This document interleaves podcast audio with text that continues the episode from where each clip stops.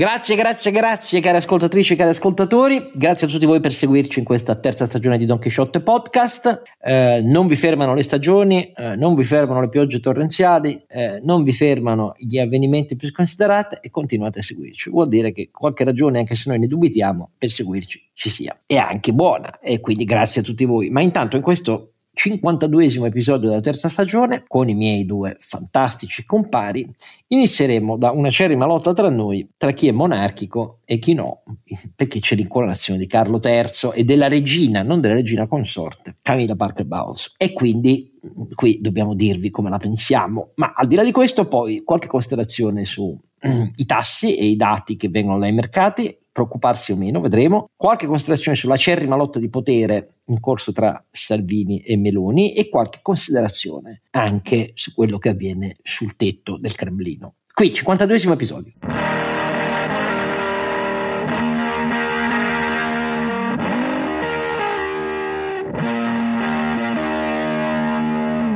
Don Chisciotte sono sempre mi, il povero Cargiannino, e però eh, voi lo sapete che eh, non è per questo che vale la pena ascoltarci, bensì per i suoi due eh, radiosi compari, suoi, le sue due gentili colonne che lo assistono eh, in questo processo di senilità e rimbambimento crescente, cominciando dal saggissimo che si dà più anni di quanti ha, perché in realtà è giovanilissimo ed è aitante. E, e hai tante, e, e come diceva Totò, io non lo so se era aiutante, no, hai tante, e, ehm, che avete sentito ridacchiare perché è di spirito non solo gentile, ma è anche sempre molto sereno e quindi sa ridere della vita, grande arte, trascurata da molti, sempre incazzate, e l'avete sentito, è il tonante riso sarcastico del nostro Sancio Panza. Renato Cifarelli. Va bene, vi ricordo che dogshottepodcast.it è il sito dove trovate tutte le puntate, tutte le puntate.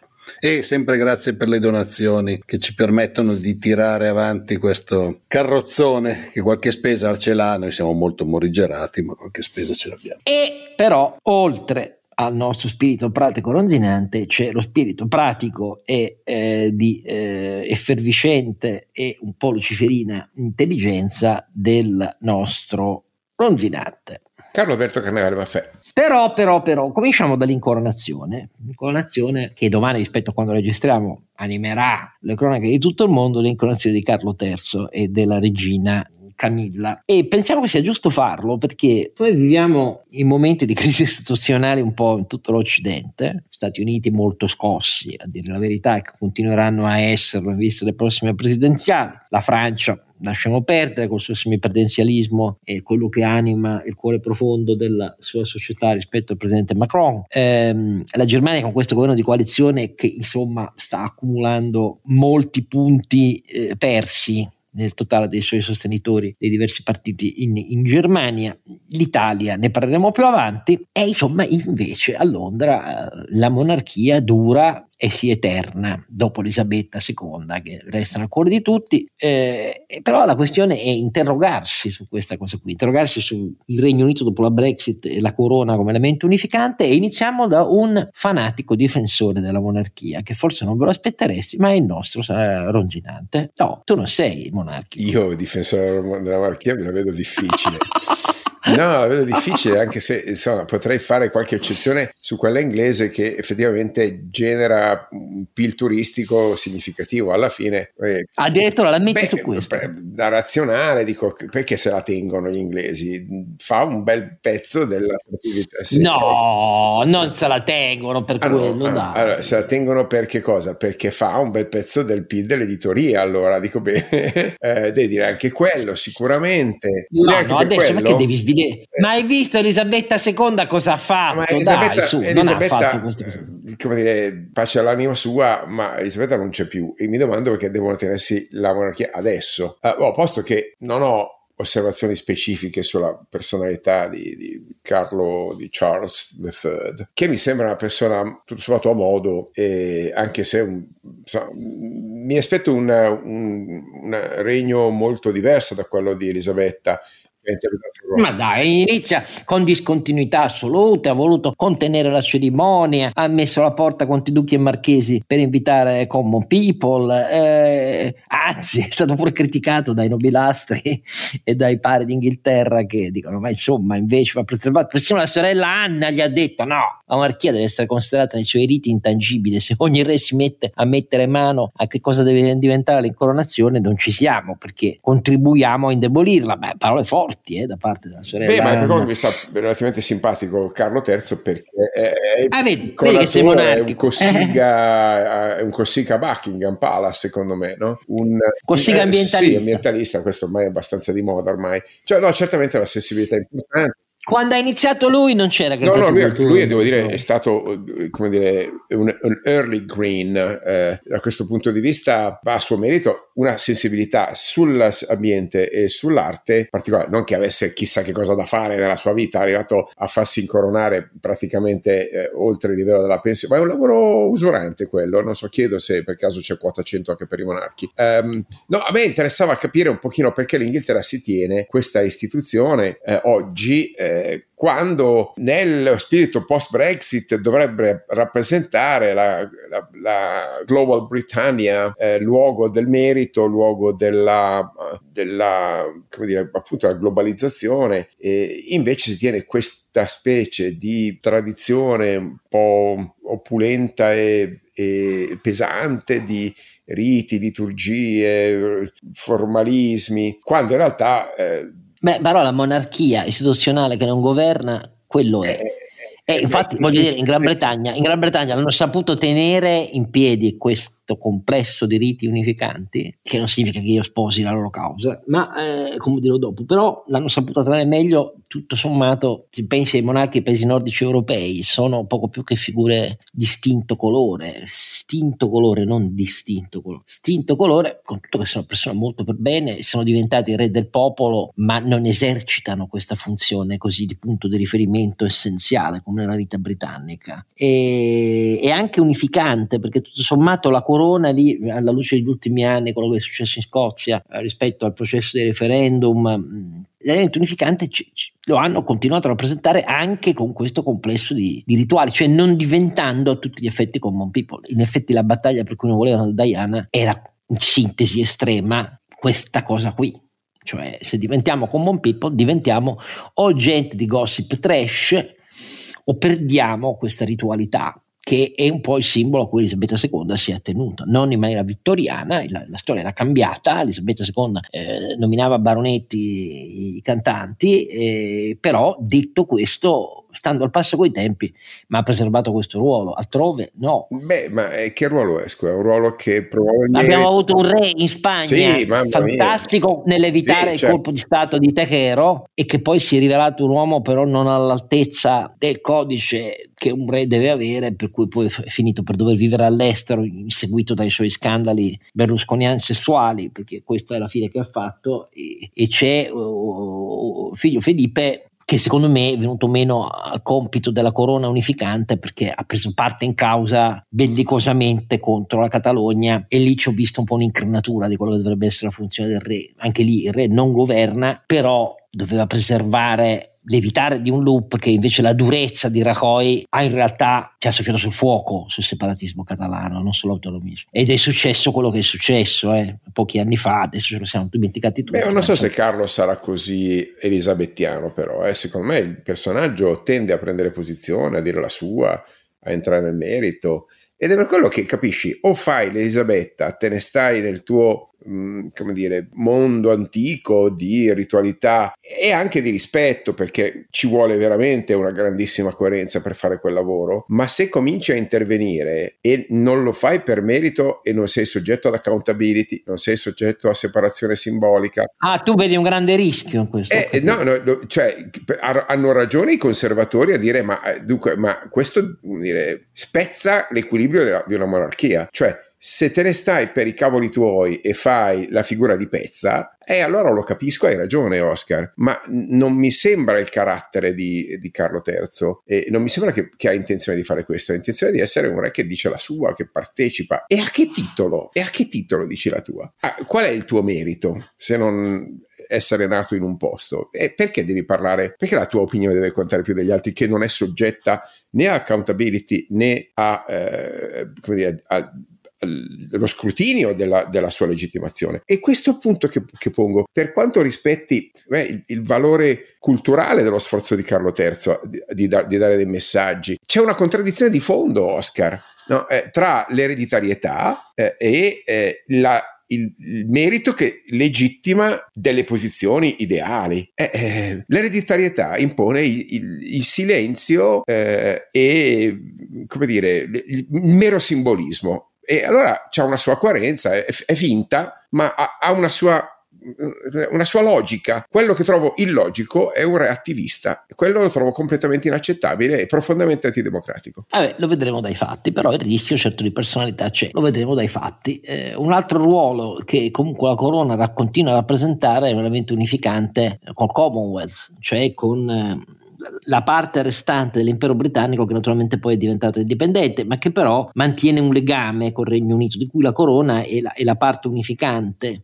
anche se poi ha perso pezzi negli anni, per così dire, è aumentato il numero dei paesi membri del Commonwealth che sono diventati sempre più critici verso la corona, vogliono un presidente eletto e così via. Però questo è un altro aspetto che resta a contraddistinguere solo la monarchia britannica. Resta il fatto che poi si trova a doversi pronunciare anche su un paese che deve fare i conti con gli effetti della Brexit, che è un po' diversa dalle, dalle palle raccontate durante il referendum, insomma, perché è vero che non è tracollata, però è vero che il colpo sull'economia, sull'inflazione britannica, la protesta sociale di fronte a questa inflazione, eh, la necessità di rientrare di finanza pubblica eh, e lì i tagli li fanno davvero, ecco, non come in, in Italia, eh, però produce quello che poi spinge, come si vede nei sondaggi, una vasta parte del paese a essersi pentita del voto che aveva dato per la Brexit. Il fenomeno è clamoroso tra le giovani generazioni dove addirittura siamo all'80% per il rejoin, però eh, è ancora più complicato questo per, per il re Carlo, eh, perché questa Elisabetta,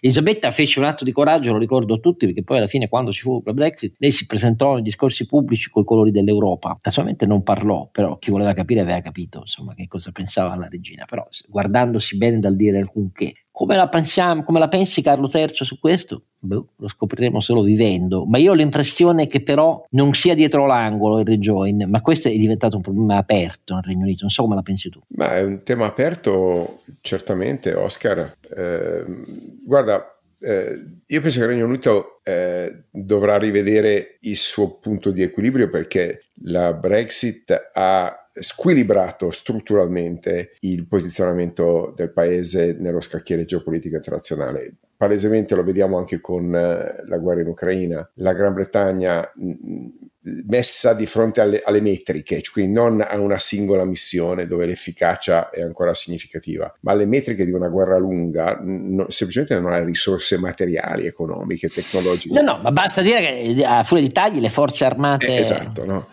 Britanniche hanno una sola divisione operativa, esatto. la seconda e la terza sono divisioni tutte, tutte da costruire, secondo un nuovo e, e, e, fammi dire, se dovesse essere autonoma nella produzione industriale, non ci sono non c'è proprio le filiere produttive, manifatturiere per fare quella roba lì. Cioè, lo stiamo vedendo adesso che alla fine le guerre le vinci se hai eh, una filiera industriale che regge l'enorme massa di consumi di, di, di, di, ferro, di metallo, di munizioni, che, che, serve per, che, perché la guerra distrugge quantità incommensurabili di, materiale. E, e, e, eh, è, una, è, un, è, un, è un paese come la, l'Inghilterra, come la, come la Gran Bretagna, che vuole affermare il suo ruolo di potenza o, o di media potenza, non, non, ha più i numeri per farlo, non ha più assolutamente i numeri per farlo. E se non sei una potenza militare, non sei nessuno, parliamoci chiaro. Eh? Già, già non c'è ce la fa la Russia eh, ad affermare di essere una potenza militare, e l'abbiamo visto tutti, figuriamoci eh, l'Inghilterra. E quindi secondo me Carlo III si trova di fronte a un passaggio eh,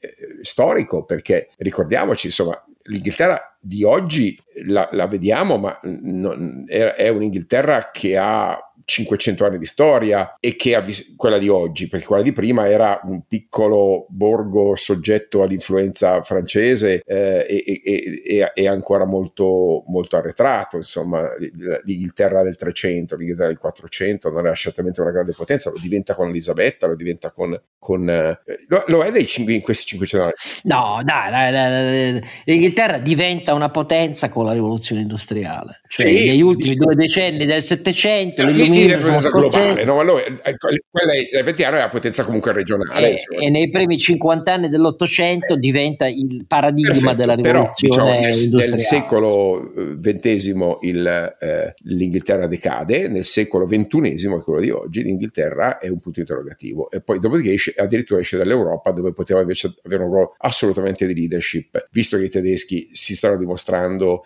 in realtà ancora eh, incerti su, su, sulla propria identità. Eh, e, e, palesemente Carlo III sarà il re di un'Inghilterra che deve ritrovare la sua strada e, e, e tutti noi che amiamo insomma, siamo tre assolutamente filo-britannici in questo, in questo pod, podcast. È vero che siamo teoricamente spagnoli, eh, almeno io, sai, beh, sono quattro zampe, posso essere cittadino del mondo, però voi due che siete eredi della grande nobiltà spagnola, almeno tu, caro, caro Don Chisciotte, eh, il Sancho Panza è un po' più pop. Ma era uno spiantato Don Chisciotte, lo sanno tutti. Però il sangue ancora... Credeva, credeva di, era un pazzo eh, come tutti me. credono di.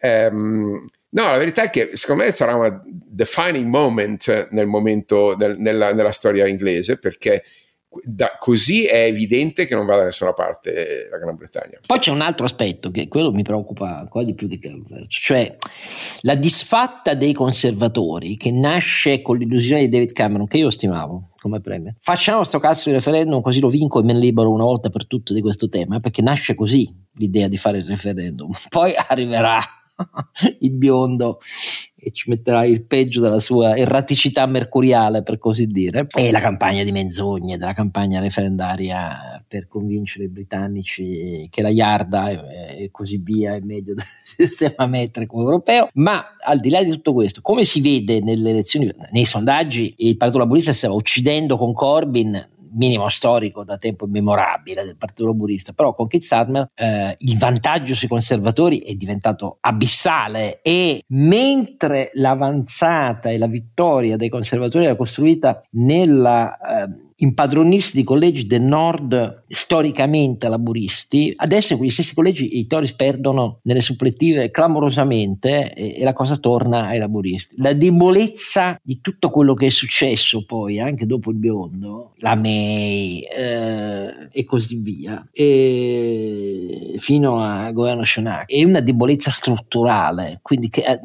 questa debolezza del governo britannico, dei consensi al governo britannico e clamorosamente il dato di, che conferma il Torre sulla debolezza del Regno Unito, non solo per i conti della Brexit, ma anche perché la perdita di credibilità il Partito Conservatore è storica, forse può aprire una fase di nuovo molto diversa, vedremo eh, cosa succederà mh, mm, da questo punto di vista. Allora però facciamo difendere la monarchia un difensore accanito vero come il nostro Sancio Panza. Allora, io devo fare una premessa perché sono un boomer. Questa è la visione mia della monarchia britannica e quello che mi lega naturalmente alla monarchia brica- britannica. Per chi non l'avesse eh, riconosciuto, sono i Sex Pistols, God Save the Queen. No, io invece No, end fascist regime, dicevano loro. End fascist regime, naturalmente. Beh, eh, non dimentichiamoci che eh, la Gran Bretagna ha sempre avuto dei conservatori veri conservatori. Ce n'è, hanno avuto un presidente del Consiglio femmina che noi tutti adoriamo molto e quindi... Però, lei però è una rivoluzionaria senza eredi, eh. questo va detto. Sì, sì, no, assolutamente senza eredi, anche perché eh, persone che hanno un certo tipo di coraggio nascono molto raramente. Eh, magari ne parliamo dopo parlando dell'Italia. No, eh, Io invece sono sempre stato abbastanza... C'è una che ha smontato, per capirci, quello che si chiama il baskelismo, cioè il baskelismo era la, la, crasi delle iniziali di un premier conservatore e di un premier laburista, perché prima di arrivare alla grande crisi di metà degli anni 70 e fine anni 70, la Gran Bretagna, un paese deindustrializzato, enormi scioperi, ipernazionalizzato e così via, c'era stata questa linea di continuità su questa strada dei governi conservatori e dei governi laburisti, non solo dei laburisti, e lei rompe con entrambi con una coerenza e una durezza che ancora oggi la fanno odiare ovviamente dai media dalla politica del resto dell'Europa, ma lo fa con eh, una durezza che poi semina in pochi anni i migliori anni della ripresa dell'economia britannica, della sua finanziarizzazione e, e così via, con un buon senso che gli derivava dal fatto che era poi la figlia di un droghiere di provincia, odiata per questo, per le scuole che aveva fatto, non era un'itoniana, non era un oxfordiana, odiata dal maschilismo del suo partito, eppure si rimette tutti sotto i piedi, non è che si mette solo sotto i piedi l'opposizione, la guerra del Falcon, la decisione di silurate il Belgrano sottomarino nucleare Conqueror britannico, cioè tutte cose che in Italia stavamo con gli argentini, ve lo ricordo, eh, nel, eh, nella guerra del Falkland e così via, cioè una donna straordinaria e poi infatti i maschi del suo partito le presentano al conto, pur avendo lei commesso un grave errore come la poll tax, perché la poll tax è stato un gravissimo errore suo. Però parlavamo di Margaret Thatcher perché non Margaret Thatcher, cioè una che l'Ira gli mette la bomba a, al, al, alla convention annuale del partito Brighton nell'albergo, cioè stiamo parlando di anni un po' difficili. Però dici, al di là di quello, no, al di là di quello, allora parlando di monarchia, allora eh, l'Inghilterra e la Gran Bretagna poi sono, non dimentichiamoci da dove nascono, nascono dalla storia, nascono come fusione di, di, varie, di, vari paesi. Un collante ci vuole, cioè adesso dico una stupidaggine, ma se noi avessimo avuto probabilmente una diversa monarchia in Italia, eh, forse la, l'unione dell'Italia sarebbe andata meglio. Non so, eh, io il, quello bravo in storia è Oscar, però se noi invece di avere un, una monarchia abbastanza da operetta, perlomeno per quanto ho letto, io sono nato un po' dopo, eh, avessimo avuto una monarchia capace di fare il monarca illuminato o il monarca capace appunto di star zitto ma di costituire un punto di, un punto di riferimento, probabilmente sarebbe andato diversamente. La nostra di monarchia di, di colpe ne ha parecchie, insomma, ci ha fatto passare anche qualche brutto momento. Mentre invece, secondo me, loro non dimentichiamoci poi che cioè, lì c'è anche una forte, una forte, commistione anche di tutta la parte religiosa, quindi la monarchia britannica eh, è molto larga come competenza, mettiamola così. Eh, però ha sempre fatto da punto di riferimento e ha sempre fatto da collante per il paese. Probabilmente eh, se non ci fosse stata una regina come Elisabetta, il paese avrebbe potuto disgregarsi molto prima. Poi naturalmente eh, si portano dietro, come tutti i paesi che avevano le colonie, un sacco di problemi nel passato, però le colonie da un certo punto di vista sono sempre state anche un, un'opportunità per quelli che erano delle colonie poi per andare in Inghilterra e alcuni, non dimentichiamo il sindaco di Londra, che non è esattamente inglese puro sangue, hanno anche avuto delle opportunità. Io tutto sommato eh, anche dal punto di vista, sarà che sono un imprenditore, quindi caro Alberto, sai che gli imprenditori hanno un po' questa cosa dinastica, per cui arriva il figlio dopo il padre io sono un figlio e quindi non posso neanche eh, salvarmi io. Arriva il figlio dopo il padre e quindi alcune cose passano per eredità. Dopodiché, poi naturalmente quando arriva il figlio non, non adeguato, magari combina dei, dei disastri. Però, ad esempio, Carlo sulla sensibilità ecologica, ne parla da tempo immemore, molto prima che ci fosse, che la cosa fosse mainstream, è una persona che ha fatto diverse cose. Dopodiché sono d'accordo che il più grosso problema che avranno in Inghilterra in questo momento è se lui vuole mettere troppo il naso nella politica. Però io tutto sommato, non so, cioè, fra Carlo e alcuni dei nostri politici probabilmente continuo a preferire che ci sia Carlo per eredità, mettiamola così. Forse sono disilluso dal, dalla curva pessima che ha preso la politica negli ultimi anni e l'idea di avere qualcuno al di sopra che è in grado di metterci un po' il naso e, e di fermare alcune situazioni non proprio ideali, tutto sommato non va male. Insomma. Poi, come da noi c'è Mattarella, là c'è, c'è il re o la regina. Insomma. Magari dico, ho detto un sacco di stupidaggini. No, eh, no, Oscar, no, Correggi se ho detto delle cose Eh, stupide correggo, sulla, figurati, figurati sulla storia o su cose di questo genere, perché lì ogni tanto mi addentro su, su cose dove non, non sono preparatissime, non vorrei dire stupidaggini e poi far riprendere tutti e tre. Quindi tutto quello che ho detto è frutto del mio, sacco, del mio sacco. Se avete detto delle stupidate è colpa mia. Allora, io voglio dire solo una cosa, eh, io sono antimonarchico per definizione, lo sono da giovane, lo sono perché ho maturato da giovanissimo un giudizio radicale sulle nefande e infami colpe storiche dei Savoia di fronte al fascismo, alla capitolazione al fascismo sulla marcia su Roma, con lo sfarinamento del governo facto e alla mancata firma allo stato d'assedio Ah, però, peraltro, Oscar, scusa se Eh. ti interrompo, io vengo da una famiglia di repubblicani di fine Ottocento. lo so, lo so, questo me lo ricordo.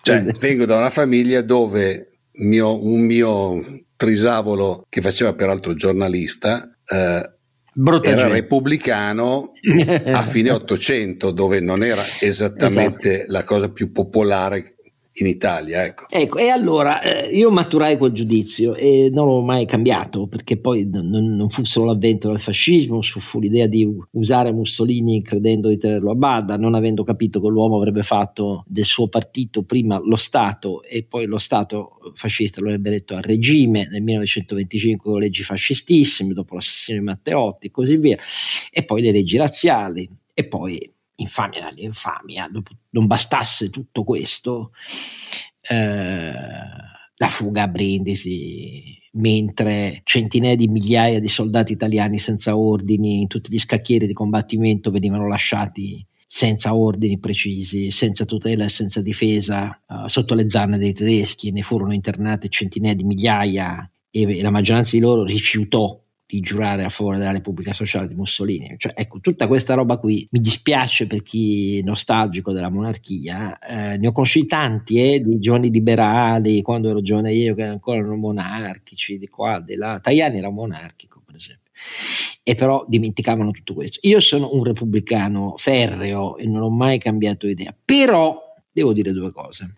Allora, la grandezza della monarchia britannica non è dai tempi dei sette re sassoni, le invasioni danesi, è una storia complicata, eh, e, e poi eh, la lenta riunificazione, eh, le lunghe guerre con la Scozia e con l'Irlanda e così via, eh, i Tudor, grandezza, eh, grandezza, perché alla fine Enrico VIII era un po' matto, però la regione anglicana contro il Papa la fa lui, eh, e mi sta simpatico per questo, e Elisabetta straordinaria contro la Spagna, eh, anche se efferata contro i cattolici, che pure però animavano incessanti complotti per ucciderla, efferata anche tagliando la testa a Maria Stuarda e così via. La monarchia britannica moderna nasce a metà del Seicento e nasce con l'unica vera rivoluzione che a me è sempre piaciuta, una rivoluzione che ha due passaggi eh, in Inghilterra. Il primo passaggio è la lunga lotta di 15 anni del Parlamento, il Parlamento dell'epoca era i rappresentanti dei, dei landowners, non solo dei nobili, eh, c'era un criterio ipercensitario proprietario, però era intanto, eh, avendo dai tempi degli eredi delle assemblee dei Ting eh, barbari e sassoni eh, la tradizione di assemblee parlamentari di fronte ai quali il re doveva chiedere permesso alle tasse, arriva Carlo I Stuart che dice no, io le tasse le impongo io, divento un sovrano assoluto come in Francia sarà Luigi XIV. E eh, questa cosa eh, crea per 15 anni una tenace opposizione, non tanto dei nobili, ma dei borghesi proprietari dell'epoca.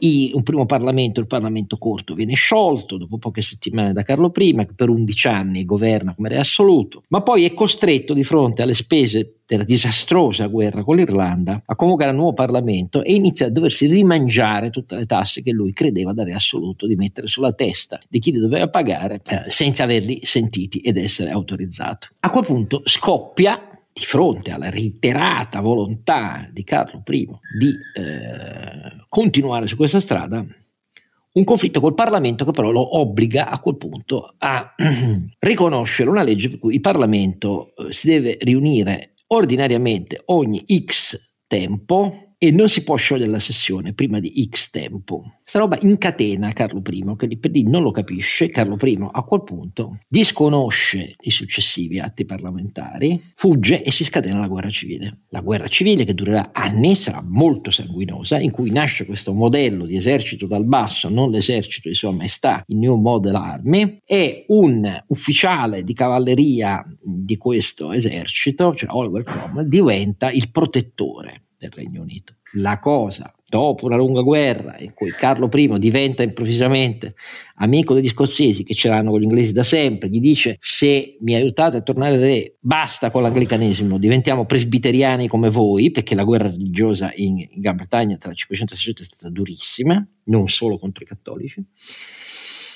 Di fronte a tutto questo, alla fine, il, se, il sogno di Carlo I svanisce con le sconfitte in battaglia, rovinose, vince quella che diventa una repubblica per i pochi anni in cui Oliver Cromwell resta vivo. Ma nella storia del, uh, dell'Inghilterra e poi del Regno Unito, quegli anni restano contraddistinti da distruzioni e lotte acerrime, cioè da una vera e propria guerra civile. Cromwell ha in mente di pacificare il regno, però muore presto e suo figlio, che viene dinasticamente designato come erede, non è all'altezza la guerra dell'Irlanda continua, gli scozzesi continuano e così via. Però nella testa dei britannici questa repubblica si lega indissolubilmente all'idea della guerra civile. Secondo atto della rivoluzione perché poi il figlio di Carlo I ritorna re, ripristina l'idea di suo padre, che a suo padre il Parlamento con una commissione di indagine lo condanna alla decapitazione per tradimento, è la prima volta che avviene nella storia europea una cosa simile, ben prima di Luigi XVI, per tutt'altre ragioni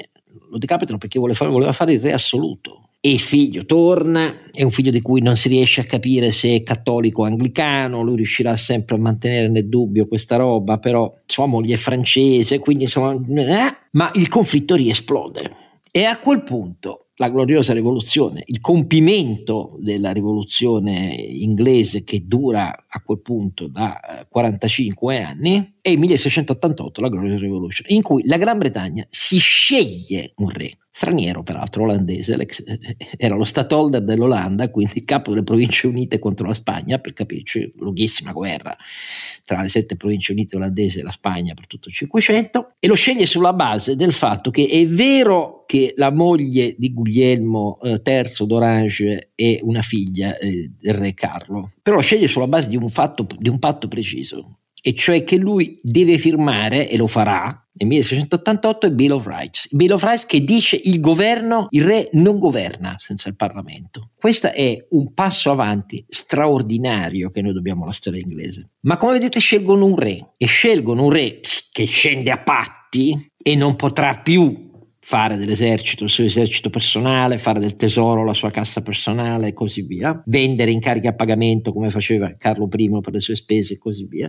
però lo fa su una base precisa. Tu accetti l'idea di essere un re che non governa. Poi comunque le sue prerogative restano importanti, però questo atto solenne esclude la Repubblica. Perché esclude la Repubblica? Perché la memoria della guerra civile delle vittime, delle distruzioni di questa lunghissima guerra resta troppo viva nella memoria degli inglesi e soprattutto li indebolisce nei confronti dell'Irlanda e della Scozia e questo gli inglesi non lo vogliono, ma non lo vogliono a livello popolare, devo dire, eh, non solo di elite. Allora, questa roba qui è un fondamento della corona eh, inglese moderna ed è un il primo esempio di rivoluzione civile dal basso, posso dire democratica, che nasce proprio sul tema delle tasse, la ship tax, che Carlo I impose violando ogni consuetudine medievale a chi non doveva pagarla per secoli.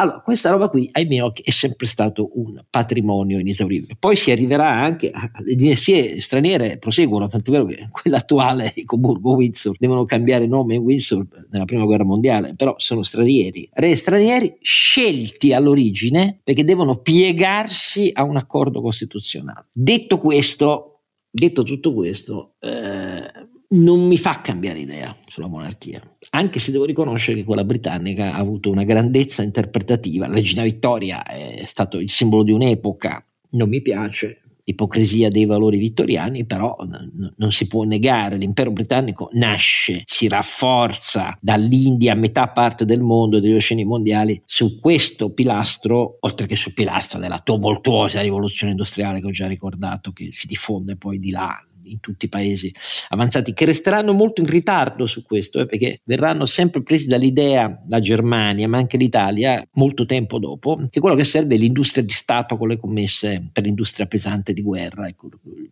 l'idea del, del, della rivoluzione industriale britannica era tutta diversa, nasceva dal fatto che c'era un tessuto che aveva idee e che iniziò a rivoluzionare con la tessitura meccanica eh, le vecchie lavorazioni tradizionali britanniche, non certo con le armi. Però detto tutto questo c'è un motivo di grandezza, ma non mi fa cambiare idea. Però io non mi illudo, perché nella testa eh, degli inglesi e dei britannici, magari non dei giovani, l'idea che la Repubblica, a maggior ragione guardando quello che succede in Europa, eh, sia un rischio che ha la storia lontana nei secoli, ma non dimenticata, perché è il fondamento del modello istituzionale moderno eh, del Regno Unito, eh, esponga a enormi rischi di instabilità, più di quanto già non faccia la politica di suo, e beh, questo è un fattore che io capisco, per così dire, anche nel Regno Unito io sarei repubblicano, non ho nessun dubbio su questo e senza mancare di rispetto alla memoria di nessun sovrano, né per dire di Carlo, di Carlo III non mi fido e tantomeno di sua moglie, ma non è questo il punto. Io non credo al crisma delle dinastie. Non ci ho mai creduto, non ci voglio credere. L'unzione con l'olio santo è una roba che mi sembra, e lo è, del tutto arcaica, eh, che fa pugni con ogni idea di istituzioni rappresentative eh, democratiche che devono essere repubblicane. Però detto tutto questo, è vero che loro hanno sperimentato una guerra civile che nella loro memoria, non avendo invasioni eh, da secoli sul loro territorio, però la guerra civile è una guerra civile interna per, per, la Repubblica contro la monarchia. Per noi la guerra civile è quella per liberarci dal fascismo e anzi ci abbiamo messo decenni a qualificarla così grazie a Claudio Pavone. Allora, questa roba qui è una differenza che pesa e quindi credo che ancora per lungo tempo magari le critiche cresceranno, le intemperanze dei media, tutto quello che volete voi, però lì la presa si fonda sui decenni fondamentali per disegnare un sistema istituzionale con la partecipazione anche armata dal basso, cosa che poi rende contraddittorio il fatto che quando trovano di fronte a una cosa del tutto simile alle 13 colonie americane tentino di reprimerla nel sangue e perdono giustamente perché era una specie di replica di quello da cui nasceva l'idea che gli inglesi si sceglievano i re. Ecco, questa cosa qui è, mi ha sempre colpito perché non c'ha uguali nella storia degli stati moderni europei che hanno continuato le monarchie fino alla, alla alla fine della seconda guerra mondiale o quantomeno soprattutto fino alla fine della prima guerra mondiale, perché poi con l'esplosione dell'Austria-Ungheria nascono repubbliche scombinate che versano sangue per decenni e poi si finisce nella tragedia della seconda guerra mondiale. Questa roba qui ha la sua importanza, ma io resterò sempre repubblicano. Cambiamo pagina.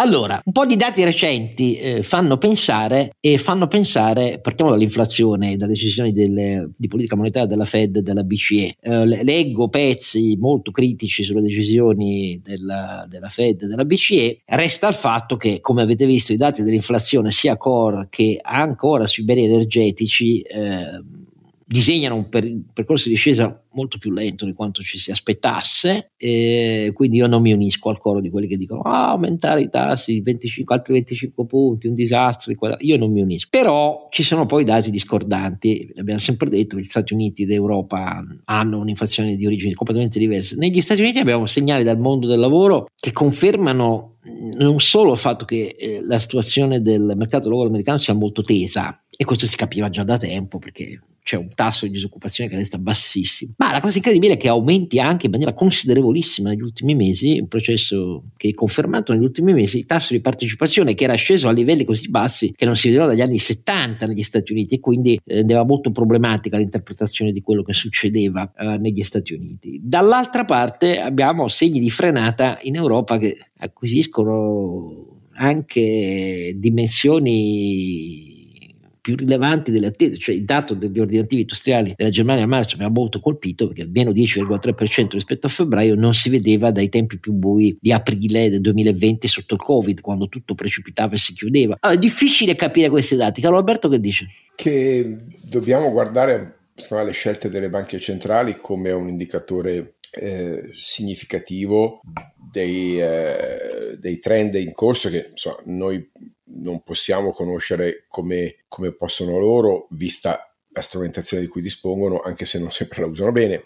Il fatto che entrambe le banche centrali eh, europea e americana abbiano rallentato il tasso di eh, eh, crescita dei, eh, dei tassi di interesse e di fatto non si siano impegnate per mosse successive affidandosi sostanzialmente alla successiva lettura dei dati, ci, capi- ci fa capire due cose. Uno che qualche segnale di eh, rallentamento dell'economia non può non essere arrivato ai loro occhi e lo hai detto bene tu, c'è in Europa, meno in Italia, meno in Spagna, ma il contributo del turismo a tenere in piedi eh, le economie di Italia e Spagna non è indifferente, anche se l'Italia comunque ha tenuto un po' su tutti i vettori del, del PIL. Eh, per cui eh, quello 0,25 è un po' un, un, compromesso fra la necessità probabilmente chiarissima di aumentare di nuovo i tassi di interesse a un passo da 50 punti base, vista la resilienza dell'inflazione, specialmente in Europa, e qua della core inflation anche in America, um, ma se poi guardi invece ai timori di esagerare, fare overshooting eh,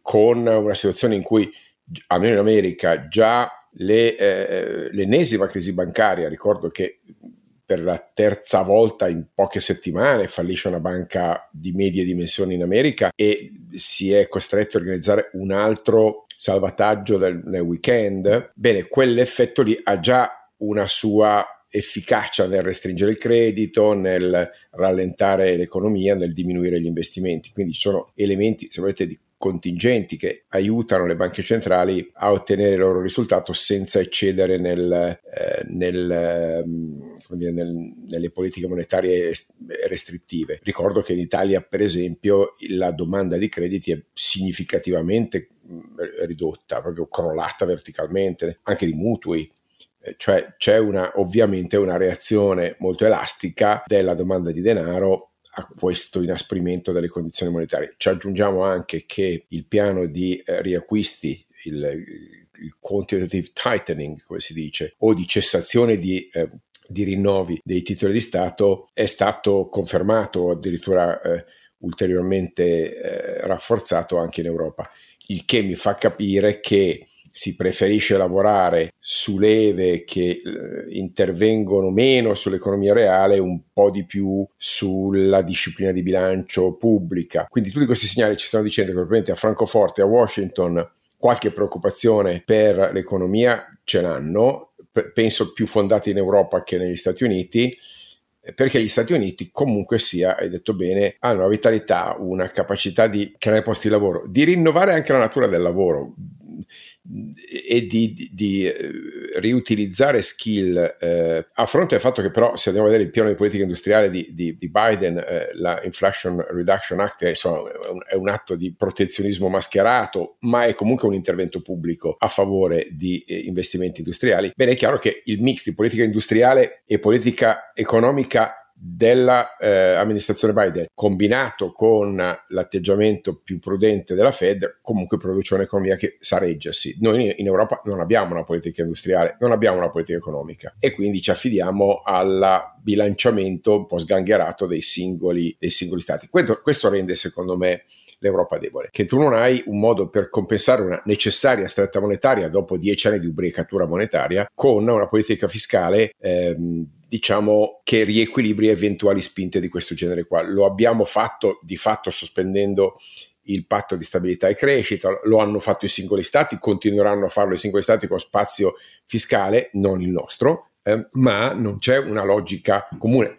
Il progetto di, di, Biden, Oscar lo sai, è un progetto discutibile certamente, ma con una logica, no? ricreare un'autonomia, un'indipendenza industriale degli Stati Uniti rispetto a un eccesso di eh, sbilanciamento su alcune filiere e alcune tecnologie cruciali che erano state delegate un po' superficialmente a, alla Cina. Quindi di nuovo vedo in questo quadro un'economia americana che ha checks and balance, strumenti istituzionali in grado di rimetterla in assetto correttamente. In Europa eh, lo sforzo della BCE è largamente isolato e si trova a dover gestire segnali non omogenei. Appunto, pensiamo alla crescita nell'ultimo trimestre di Spagna e Italia, 0,5%, e pensiamo a una, a una Germania eh, in stagnazione, addirittura appunto con, con, una congiuntura sulla manifattura particolarmente preoccupante. Quindi, ancora una volta, eh, oh, siamo in un'Europa incompiuta e di fronte a una non dico crisi, ma insomma una situazione di instabilità finanziaria prolungata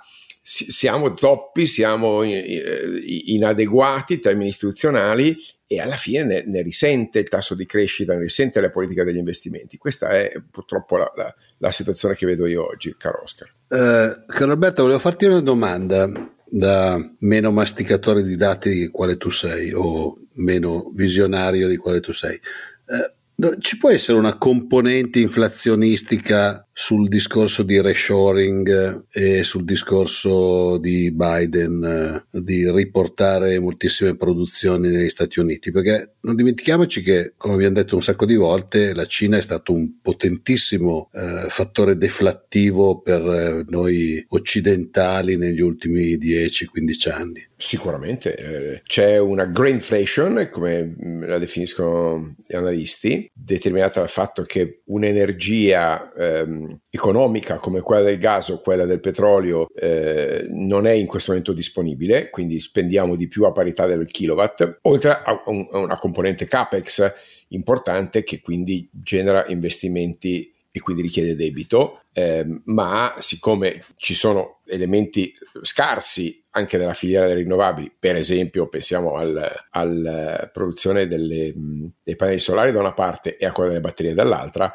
gli effetti inflattivi quando c'è una concentrazione di investimenti e di spesa su una tecnologia che ha un eh, ciclo di produzione nel breve termine rigido, gli effetti sull'inflazione sono evidenti, quindi non è solo il prezzo del gas che è aumentato e poi è sceso, è che la filiera dell'energia si trova di fronte a una sfida diciamo, coordinata e sistemica, concentrata nel tempo e nello spazio, che produce prezzi più alti perché è un po' in bolla, se vogliamo dire, no? è una situazione un po' di bolla indotta, eh? bolla regolatoria, bolla, se volete, eh, autoindotta.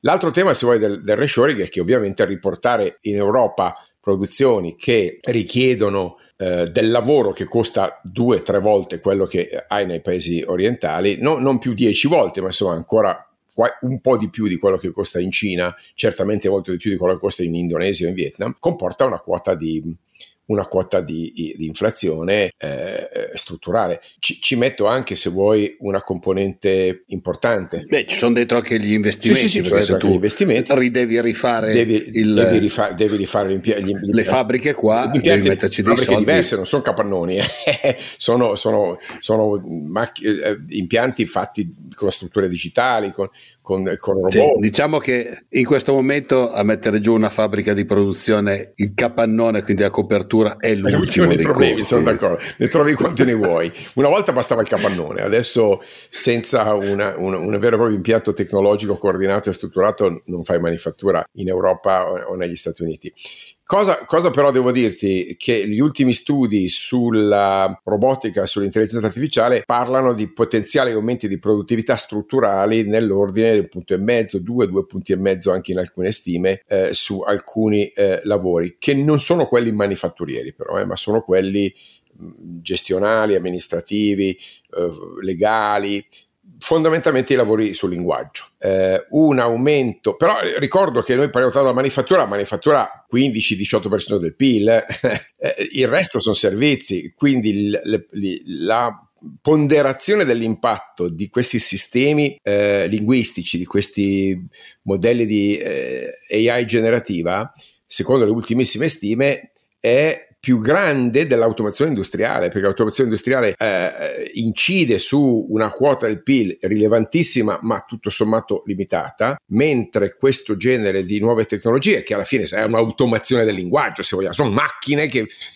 leggono e scrivono parole, sempre macchine sono, ma queste macchine che sostituiscono non il lavoro manuale, ma il lavoro, chiamiamolo intellettuale, che se la parola è sbagliata, diciamo il lavoro concettuale, queste macchine stanno arrivando, siamo all'inizio di un ciclo che comporterà. Questo secondo me può essere un fattore che compensa eh, una spinta inflazionistica almeno sul fronte del lavoro. È presto per dirlo, ci si sta studiando, ma se l'incidenza produttiv- di aumento della produttività è nell'ordine di un punto addirittura due, è, è ovvio che questa potrebbe essere una componente che compensa eh, la abbondanza di manodopera a basso costo che per 15 anni è stata la fonte, se volete, del, un po' del dumping ecologico oltre che del dumping salariale, ma sicuramente è stata la, la fonte di eh, bassa inflazione ne, ne, nell'Occidente. Vediamo, ecco, ci sono queste, queste, forme un po' contrastanti che ci dicono che l'inflazione non sparerà tanto presto, ma perché abbiamo fatto troppo debito e quindi l'unica risposta vera è in alternativa al, al PIL è quella di lasciare che il, l'inflazione eroda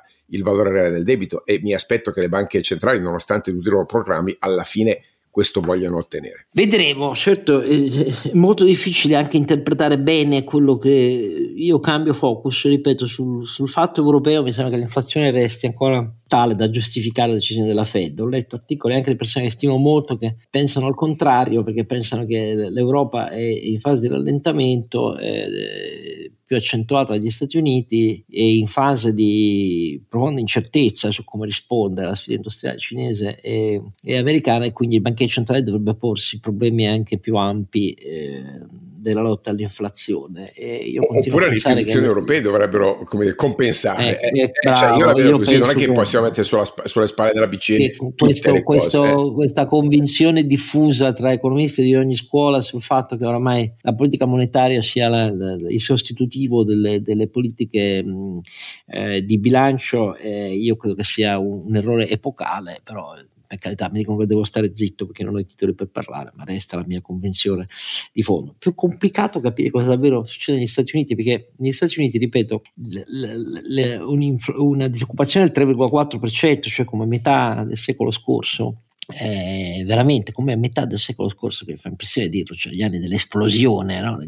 Crescita degli Stati Uniti, anche dell'Europa post bellica, con il fatto che si aumenti così rilevantemente il dato su cui tutti si erano soffermati, cioè un tasso di partecipazione così basso, che torna invece verticalmente eh, verso l'alto, che continua a esprimere un mercato cioè in cui, visto che gli aumenti salariali continuano a essere rilevanti perché le imprese non trovavano gente da assumere, anche di fronte alla Great Resignation che era diventata la chiave interpretativa del fatto ah, un mucchio di gente preferisce non lavorare. I salari continuano a crescere, in realtà un mucchio di gente morsa dalla crisi torna uh, a lavorare, che si ritratta dal mercato del lavoro e quindi il tasso di partecipazione sale verticalmente, però detto tutto questo è anche vero che siamo in presenza del fatto che l'aumento poi dei posti di lavoro che resta fattorialmente molto più elevato di quello che avvenga eh, in Europa, ehm, ha ripreso un, pa- un percorso, un, ritmo che è, è, è, torna a essere quello del pre-Covid, ma non così significativo. Negli ultimi tre mesi siamo più o meno a 180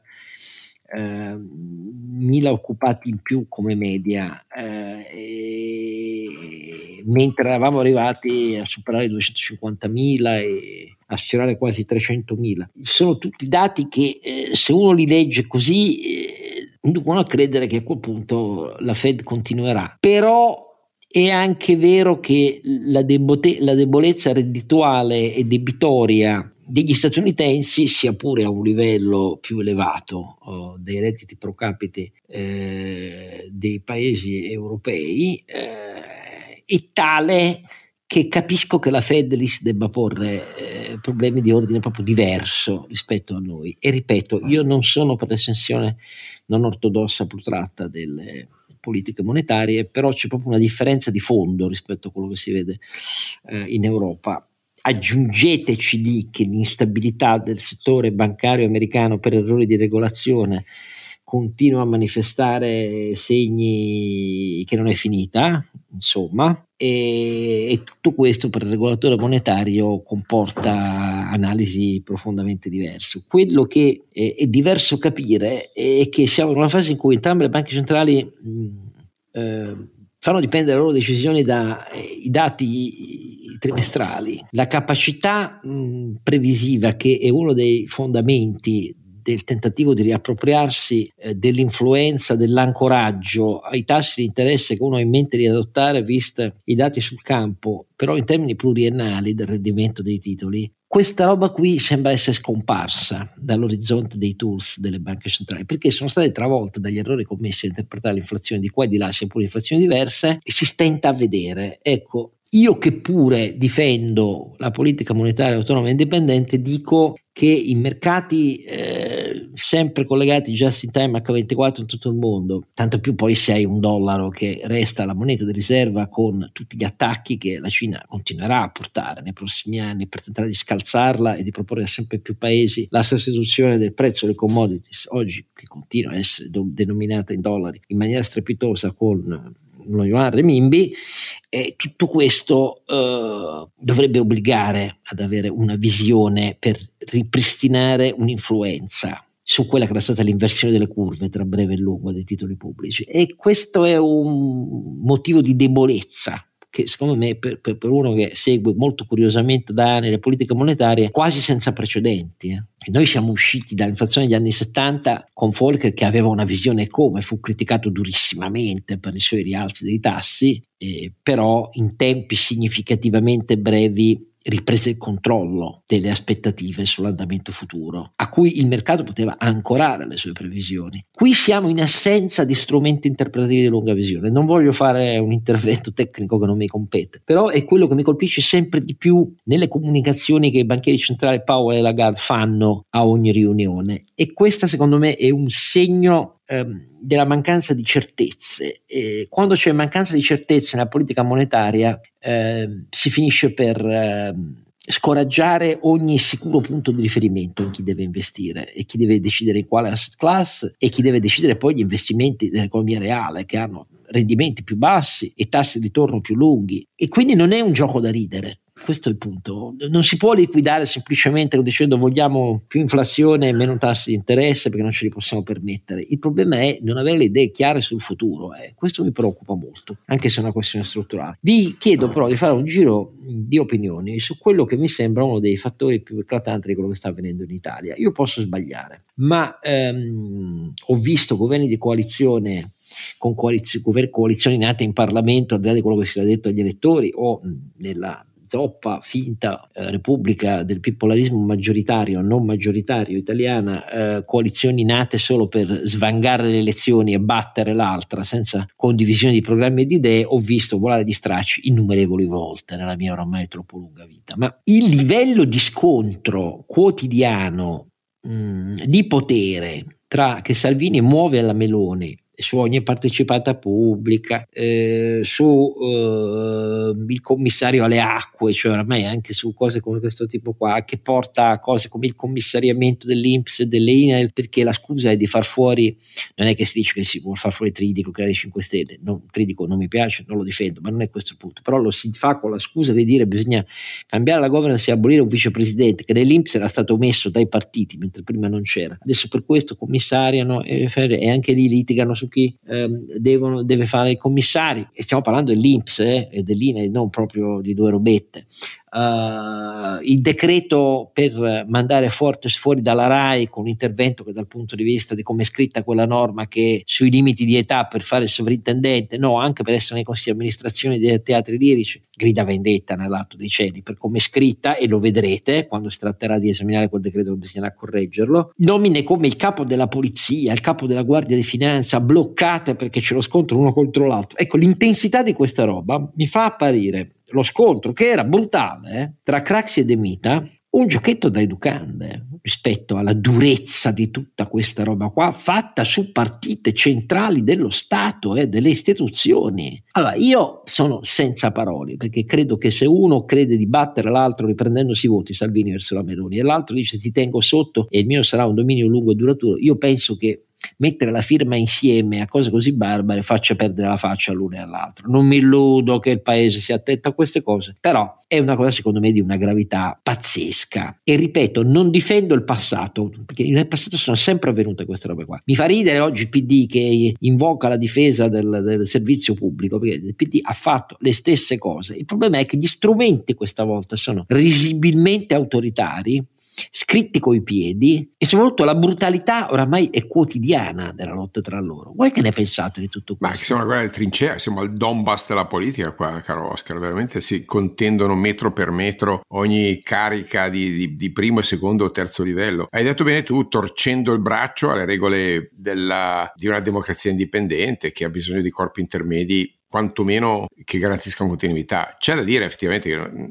citare il fatto che gli altri abbiano fatto altrettanto non è una giustificazione logica accettabile, è un argomento... Se uno poi si vuole presentare come la svolta Ma comunque cioè, non c'è bisogno, basta aver studiato logica formale, cioè il fatto che uno ha fatto una, una distorsione dei principi democratici non ti legittima in nessun modo. Il, fa- il fatto che usi questo argomento delegittima ulteriormente almeno la tua intelligenza, non dico il tuo filo politico, non ce l'ho con te Oscar ovviamente, ma quelli che dicono ama, certo. ama anche gli altri. La verità è che tu dici gli italiani non se ne accorgono, gli italiani magari no, ma i fondi di investimento mi stiano accorgendo parecchio perché io non ho mai visto eh, per un'azienda come Enel una eh, sollevazione devo dire, popolare, si va per dire, direi elitaria, di tutti i principali grandi fondi di investimento al mondo. Sto parlando veramente di fondi di, di, di una potenza infinita, il fondo sovrano norvegese, il fondo americano, ah, in particolare su, su, Enel, perché Enel ha avuto, è stato territorio di questo scontro, tu stesso l'hai ricordato, la, eh, l'indicazione, noi le chiamiamo nomine e già questo eh, è sintomo della sciatteria mentale, culturale. L'assemblea e gli azionisti non nomine de gay, scusate, eh, la nomina, la nomina eh, presuppone un potere di, eh, di, designazione che il governo non ha, il governo c'ha il 23, 24, vado a memoria di Enel, non nomina un bel tubo, candida e poi vota in assemblea e vediamo che succede. Eh, la verità è che in, in assemblea in Enel eh, le cose eh, si mettono molto male per il governo Meloni perché ovviamente la candidatura di una persona certamente di grandi competenze, grande potere, grandi relazioni, ma so, con una reputazione non esattamente cristallina nei suoi rapporti con, con la, ehm, la, grande madre Russia, eh, alla quale ha steso tappeti d'oro per decenni, diciamo così, in una logica di, di un pragmatico cinismo, sia chiaro, non voglio dire niente di più, ma insomma no, non è cosa oggi eh, e gli americani sono stati espliciti sia finanziariamente che politicamente a ricordarlo a, a, a, Giorgia Meloni e a tutta la politica italiana dicendo cosa avete fatto. Quella è un'operazione ovviamente che è il risultato del, del, dello spoglio del, come dire, del, delle, della, della, suddivisione delle spoglie, dello scalpo ottenuto in questa guerra senza quartiere, questo corpo a corpo che continua tutti i giorni, ha detto bene Oscar, è veramente imbarazzante guardare.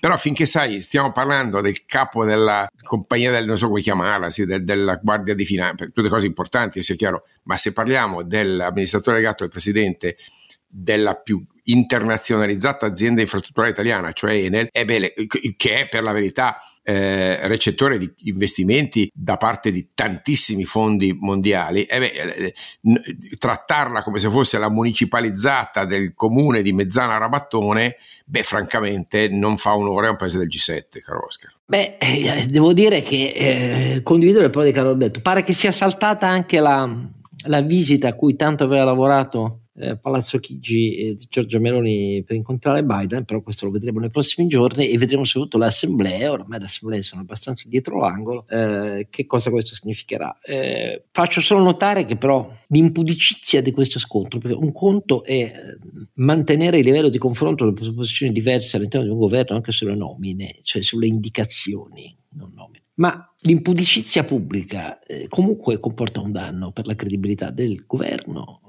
della sua maggioranza e del paese, questo è il problema. Anche di qui nascono poi le frasi di Darmanin eh, totalmente fu- fu- non istituzionali che hanno portato di nuovo a raffreddare e a girare i rapporti con la Francia. Ehm, queste cose sono più rilevanti di quello che sembra. Mi dispiace che nelle cronache politiche italiane tutto questo noi continuiamo a dedicare pagine a Landini, Schlein, Conte e, e al colore dello scontro Salvini, Salvini Meloni, ma l'impatto che tutto questo ha sulla credibilità del paese lo vedo sempre molto sottovalutato, a dire la verità. Noi continuiamo a trascinarci la vicenda di Tim, per esempio, che è una vicenda che, che dice tutto sulle presunte virtù che piacciono a molti a destra e a sinistra dello Stato imprenditore. Ormai lo Stato ha accumulato poteri nel Covid già molto più estesi di quanto non avesse prima, tutti vogliono usarli, destra e sinistra. E Tima è un'azienda che ha da molti anni molti problemi, è iperindebitata anche per via dei takeover privati che ci sono stati,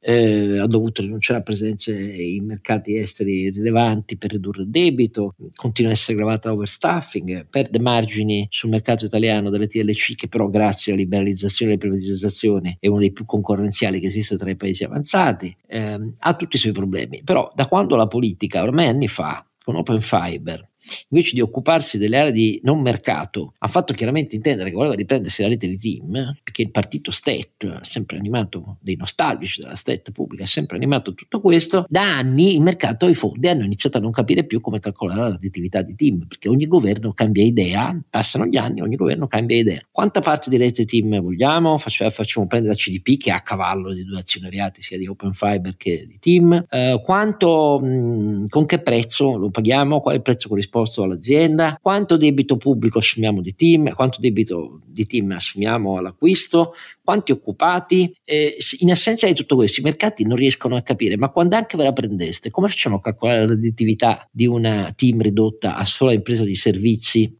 in concorrenza con i suoi eh, competitor italiani che magari fanno questo meglio eh, da, da, più anni quando non sappiamo tutte queste robe ed ecco perché il titolo anno dopo anno è arrivato a essere pochi centesimi per azione. Questo è lo stato imprenditore come lo interpretano i partiti e, e mi dispiace perché con tutti i suoi guai comunque era un'azienda che era un una forza del paese, eppure non si rendono conto di quello che continuano a fare, continuano a passare i mesi, eh, continuano, sono cambiati gli amministratori delegati, ma il tema è sempre quello, lo Stato, il governo, i partiti del governo che pretendono di disegnare di volta in volta cambiando ognuno dei particolari di questo loro, per me famigerato, progetto di riacquisizione pubblica della rete. E nel frattempo l'azienda vale quel che vale, cioè pochissimo. Allora, è così che si bisogna comportarsi? Oh, e guardate, i media su questo sono divisi a loro volta tra i fautori estremi della rete pubblica e i fattori ancora più estremi. Del fatto che però Tim oramai vale quel che vale, sembra che non interessi più niente a nessuno, la politica esercita il suo diritto a tornare a considerare la politica che sceglie, ma quella è un'azienda privata quotata, fotte più niente a nessuno. Ne riparleremo presto, io ringrazio ancora i miei due compari e tutti voi che ci seguite in questa terza stagione di Don Quixote Podcast. Appuntamento al 53 episodio.